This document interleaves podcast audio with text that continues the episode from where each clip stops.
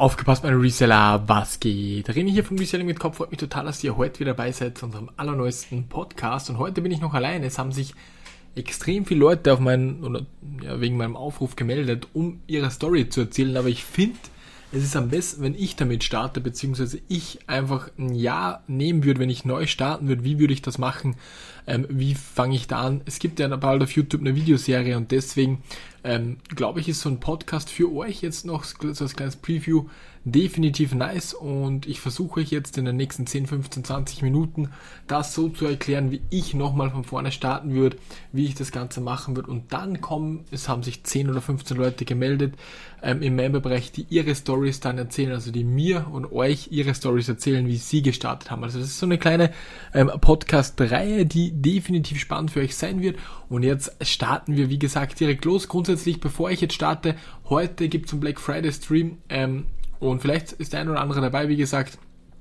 Und gestern gab es leider bei Amazon genau gar nichts und deswegen bin ich ein bisschen enttäuscht, hilft halt alles nichts, vielleicht wird es heute besser.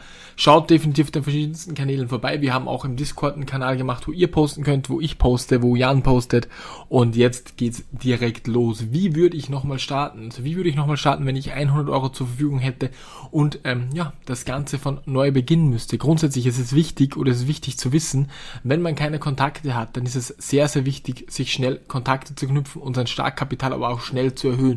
Grundsätzlich, wie würde ich starten mit 100 Euro? Ich würde mir zuallererst irgendwie bei Fiverr einen Account erstellen, um dort Geld zu verdienen. Ich würde mir äh, irgendwelche Wochenendjobs suchen, um dort Geld dazu zu verdienen, um dann mein Startkapital zu generieren. Ich würde die Waren verkaufen, die ich halt zu Hause habe. Also es sind dann keine Waren, sondern einfach Artikel, die man nicht mehr braucht, wie, weiß ich nicht, ein altes Handy, äh, alte Games, eine alte Konsole, solche Dinge um einfach aus den 100 Euro relativ schnell mal 1000 Euro zu machen. Weil mit 1000 Euro kann man definitiv schon mehr anfangen wie mit 100 Euro. Das ist auch vollkommen logisch und vollkommen klar. Also im Step Nummer eins würde ich schauen, dass ich sehr, sehr schnell Geld generieren kann. Wie? Indem ich mir Jobs suchen würde, also Nebenjobs suchen würde.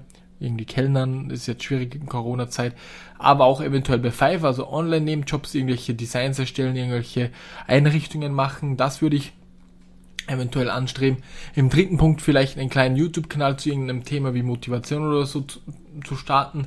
Wie gesagt, kostet natürlich, wenn man keine Kamera hat, auch wieder Equipment, das muss man sich halt dann anschauen. Oder einfach im, im vierten Punkt schon die Waren, die man zu Hause liegen hat, verkaufen und auch vielleicht schon kleinere Waren einzukaufen und dann weiter zu verkaufen, um wie gesagt relativ schnell ähm, aus den 100 Euro wegzukommen. Es gibt dann auch noch so Dinge wie so Umfragen zu machen, wie irgendwelche Apps zu benutzen, wo man halt ein paar Euro dazu verdienen kann, irgendwelche Pfannflaschen zu sammeln. So würde ich einfach starten, so richtig oldschool, um aus den 100 Euro relativ schnell 2, 3, 400 zu machen und dann mit dem Reselling ähm, etwas mehr Geld dann dazu zu verdienen. Würde ich direkt mit einem eBay-Shop starten? Ich würde mit einem eBay-Shop noch nicht starten, weil es für mich am Anfang wichtig ist, nicht irgendwie einen schönen Job zu haben, nicht irgendwie schöne Listings zu haben und ich will auch keine Fixkosten haben. Ich würde ganz, ganz, ganz zu Beginn, wenn ich nur 100 Euro hätte, wenn ich jetzt 1000 Euro hätte, würde ich direkt mit einem eBay-Shop starten. Aber mit nur 100 Euro, um auf das zurückzukommen, würde ich das nicht machen, sondern ich würde ähm, ich würde bei einer Plattform verkaufen, die es kostenlos anbietet. Spock zum Beispiel, eBay Kleinanzeigen will haben. Also will haben dann als Privater, aber ich würde dann eine Rechnung mitgeben, aber als Privater dort verkaufen. In Anführungszeichen, ihr wisst, was ich meine, um einfach um will haben, da nichts zu bezahlen. So würde ich da losstarten, so würde ich anfangen und mich langsam hocharbeiten. Ab wann würde ich dann, ähm, wie soll ich es am besten erklären, ab wann würde ich dann ein Lager sozusagen mir holen. Also grundsätzlich, wenn ich jetzt die 1000 Euro habe, dann würde ich ans Lager noch gar nicht denken. Und auch zur Zeit an die Automatisierung noch nicht, weil das kostet ja auch Geld, wenn ich wirklich nur das Budget zur Verfügung habe. Ich würde als allererstes Kontakte knüpfen. Wie kann ich Kontakte knüpfen? Ich schließe mich Gruppen an. Ich schaue, dass ich auf Discord-Server komme, ich schaue, dass ich mich irgendwo anschließe, wo es halt gleichgesinnte Leute gibt, die eventuell auch Deals dann abzugeben haben, die mir helfen können. Ich schaue zum Beispiel auf Auktionszeiten, schreibe nicht direkt oder biete dort nicht direkt mit, sondern schreibe den Auktionsverantwortlichen an, rufe dort an und versuche mir so Kontakte zu knüpfen. Ich gehe auf Veranstaltungen von der WKO beispielsweise in Österreich, um einfach Netzwerke zu knüpfen. Und das ist noch viel, viel wichtiger wie Geld, nämlich Kontakte. Die Kontakte sind das Wichtigste und die würde ich mir von Anfang an aufbauen und sobald ich ein paar Kontakte habe, immer weiter natürlich das Geld auch noch umpushen. Das funktioniert ja, wie gesagt, mit einem Nebenjob relativ schnell. Zwei, drei Monate hat man dann ein paar tausend Euro beieinander und mit dem Reselling meiner Meinung nach noch schneller. Manche tun sich am Anfang noch schwer, aber wie gesagt, ihr werdet es in der Videoreihe sehen, ich schaffe das relativ gut. Ihr werdet es dann sehen, wie gesagt, in der Videoreihe. Mir dann ohne Kontakte, ohne, am Anfang sogar ohne eBay-Shop, sondern nur mit irgendwie Spock oder so Geld zu verdienen. Und dann natürlich schauen, okay, gibt es irgendwelche Artikel zu verschenken und so weiter, um maximale Waren zu bekommen zum niedrigsten Preis, die dann zu versteigern beziehungsweise einfach weiter zu verkaufen und die ganze Zeit handeln, Kontakte, handeln, Kontakte. Und dann wird es mal irgendwann der Fall sein, so circa nach zwei, drei Monaten, wo man mal 2.000, 3.000 Euro bei der Seite hat und auch schon Kontakte hat. Und dann muss man auch ein bisschen Glück haben. Natürlich, je mehr man arbeitet, desto weniger Glück braucht man, blöd gesagt. Auf jeden Fall, dann ist es wichtig, auch mal einen großen Deal zuzuschlagen. Natürlich nicht sein ganzes Kapital auf eine Karte zu setzen, aber da mal irgendetwas zu kaufen. Ähm, ich habe da ein paar Ideen gehabt, beziehungsweise ähm, was ist ein, was ist ein wichtig auf einem eBay-Shop? Die Listing-Anzahl ist wichtig, natürlich auch die Produkte sind sehr wichtig, aber wenn man wenig Geld hat, ist die Listing-Anzahl meiner Meinung nach noch deutlich ausschlaggebender, um Geld zu verdienen. Und wie kann man sich mit einem Produkt eine hohe Listing-Anzahl generieren? Ich gebe euch Beispiele. Ich kaufe mir eine Spiegelreflexkamera, nur als blödes Beispiel, zerlegt es komplett, hab das Objektiv, hab den Body, hab vielleicht, den Body kann ich vielleicht auch komplett zerlegen, Abdeckungen, wenn sie defekt ist. Beim Rechnen ist es besser nachvollziehbar für jeden. Ich hole mir einen Rechner, der noch funktioniert, ähm, verkaufe den RAM einzeln, die CPU einzeln, das Mainboard einzeln, die Schrauben einzeln, das Netzteil einzeln, alles was drin ist einzeln. Bei einem Auto ist es noch ein kleiner Spoiler, bei einem Auto ist es noch viel, viel besser in Anführungszeichen. Ihr braucht zum Beispiel 800 Euro für einen alten Golf. Mit den 800 Euro bekommt ihr 300 Listings, Außenspiegel, die Türen, ähm, alles mögliche, Lenkrad, Abdeckungen, Knöpfe, Spiegel, äh, Seitenteile, alles was in dem Auto verfügbar ist, Radio, vorne, Turbo, Motor und so weiter. Ihr wisst doch, was ich raus will. Da habe ich mit einem Kauf 150 Listings von einem, von einem Auto. Und in diesem Bereich bin ich auch dann in meiner Challenge gegangen, ist ein kleiner Spoiler jetzt hier, beziehungsweise habe ich versucht, und wie es geklappt hat, ob es geklappt hat, kann ich euch dann, könnt ihr euch dann auf YouTube anschauen. Aber genau so würde ich dann vorgehen. Ich würde mir einen Artikel suchen, den ich einmal kaufe und wo ich 100 Listings daraus generieren kann. Natürlich ist es am Anfang viel, viel mehr Aufwand, das ist vollkommen klar. Jedoch bekommt man auch viel, viel mehr dann für deinen Artikel, wie wenn man jetzt einen Golf für 800 kauft. Vielleicht schaffe ich es mit 1 um 1,1 zu verkaufen, ist schon cool, 300 Euro, relativ schnell geflippt, alles geil. Aber dann muss ich wieder einen Artikel finden. Ähm, natürlich, ich muss nicht die ganzen 1,1 versteuern, weil ich ja die Differenzbesteuerung machen kann. Dann habe ich irgendwie übrig 250 Euro verdient und so schnell, wie man sich vorstellt, ist der Flip dann auch nicht. Und wenn man das Teil zerlegt und einen Spiegel für 30 verkauft, den Spiegel für 30, die Räder für 50, den Motor für 400, 500, dann bekommt man aus so einem Golf, der 800 wert ist, irgendwie 2,5 bis 3000 raus, hat man hat laufend Verkäufe, hat lau laufend Leute da, mit denen man wieder Kontakte knüpfen kann, weil die sich ja für die Teile interessieren und so weiter und so weiter. Und so baut man sich langsam auf, man kommt, bekommt mehr Listings, man bekommt mehr Bewertungen, man bekommt man, man bekommt von allem mehr. Also das ist ein Tipp, den ich eigentlich selten raushau, aber der für den einen oder anderen dann auch ähm, von Vorteil sein kann. Was wäre dann das nächste, was ich machen würde?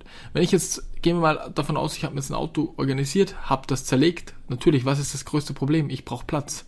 Wo bekomme ich denn Platz? Das erste Auto kann ich bei mir in der Einfahrt zu Hause machen. Kann ich dort zerlegen. Ich habe einen Keller, jeder hat ein, irgendwas in der Wohnung. So ein, das, das wird sich wahrscheinlich für die meisten Leute noch ausgehen. Aber beim zweiten wird es dann problematisch, wenn das erste noch nicht ganz abverkauft ist.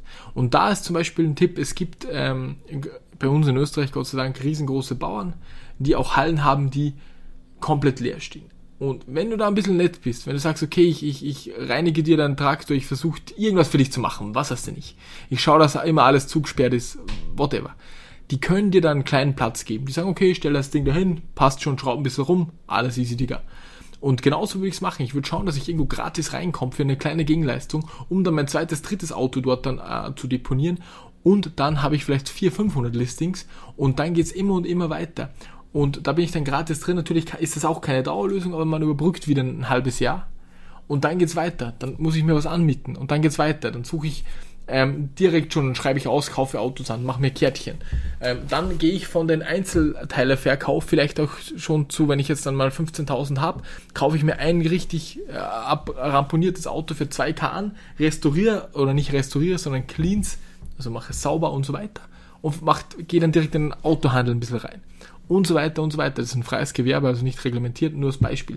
Nur als im Autobereich. Das gleiche kann man mit den Rechnern auch machen, nur hat man bei den Rechnern weniger Platz, dafür auch prozentuell natürlich weniger Geld, was man dann schneller verdienen kann. Ihr wisst, auf was ich raus will.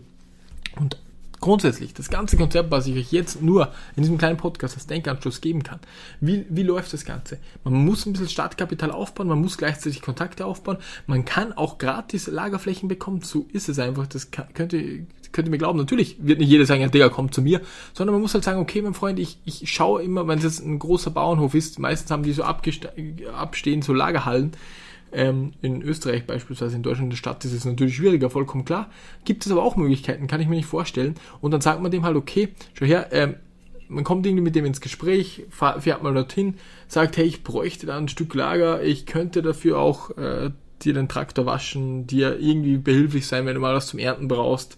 Solche Dinge. Eine kleine Gegenleistung, die zeitlich natürlich ist. Das ist, am Anfang muss es so sein, um dann den Platz, Platz zu bekommen. Und genauso funktioniert und so kann man sich nach oben grinden und genauso mache ich es auch in der Videoreihe, Freunde. Es ist natürlich nicht geil, beim Bauer um Platz zu betteln. Das ist nicht geil, aber es hilft halt nicht. Was müssen wir machen? Und so läuft's, Freunde.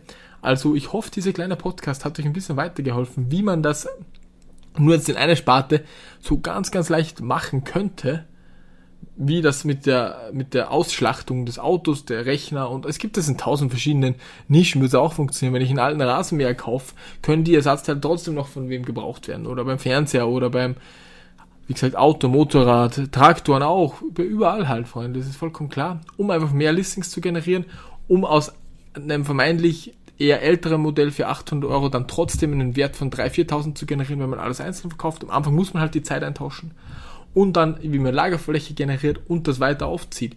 Das ist eine ganz, ganz spannende Geschichte und ich glaube, dieser Podcast hat vielleicht den einen oder anderen guten Denkanstoß gegeben.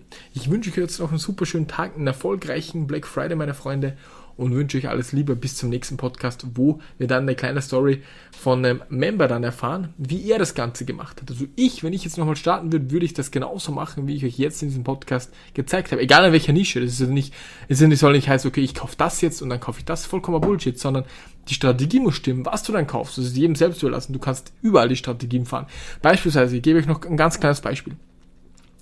Wenn man jetzt in die Angelnische reingehen will, ich habe mir im Sommer immer Angeln gekauft da war ich in einem Shop drin. Da habe ich, was habe ich da gesehen? Ich habe da bei der Kasse vorne so ein äh, Stellen, Stollen, wie nennt man das? Einfach so so ein Ausstellding gesehen, wie bei Maximarkt, wo die ganzen Haken drin sind, wo die Verpackung irgendwie runtergegangen ist, die, die verbleicht sind, die mal wo raus, also die schon rausgebrochen ist, die Verpackung, solche Dinge, habe ich dort gesehen. Da habe ich mir, habe ich mir angeschaut, okay, habe ich einen so einen Blinker gesehen, wo ich mir dachte, boah, der sieht schon sehr ramponiert aus. Habe ich mir nur so gedacht. Bin dann nach Hause gefahren. Vier Monate später oder so kam ich wieder zu dem Angeladen. Der Blinker lag noch immer dort drinnen. Und ich denke mir so, wenn ich jetzt in eine Angelnische gehen will, was würde ich als erster dann versuchen? Ich würde versuchen, mit dem Shopbetreiber dort Kontakt zu knüpfen und ihm zu sagen, okay, hey, schau Digga, die Dinger, die du da vorne hast, die kauft so und so hier auf jeden Fall kein Mensch. Was ist, wenn wir einen kleinen Deal machen? Entweder ich verkaufe sie für dich auf Ebay oder du verkaufst sie mir billig und ich verkaufe sie auf Ebay. Das wäre auch wieder sowas, weißt? Solche Dinge, die gehen die ganze Zeit durch meinen Kopf. Immer wenn ich was sehe, sehe ich ein Problem und ich sehe eine Lösung sofort. Und es ist wurscht, in welche Nische du gehst, du wirst es finden, wenn du gezielt danach suchst, Freunde. In diesem Sinne, gebt Gas, bleibt motiviert und wir sehen uns bis zum nächsten Podcast. Euer René. Ciao.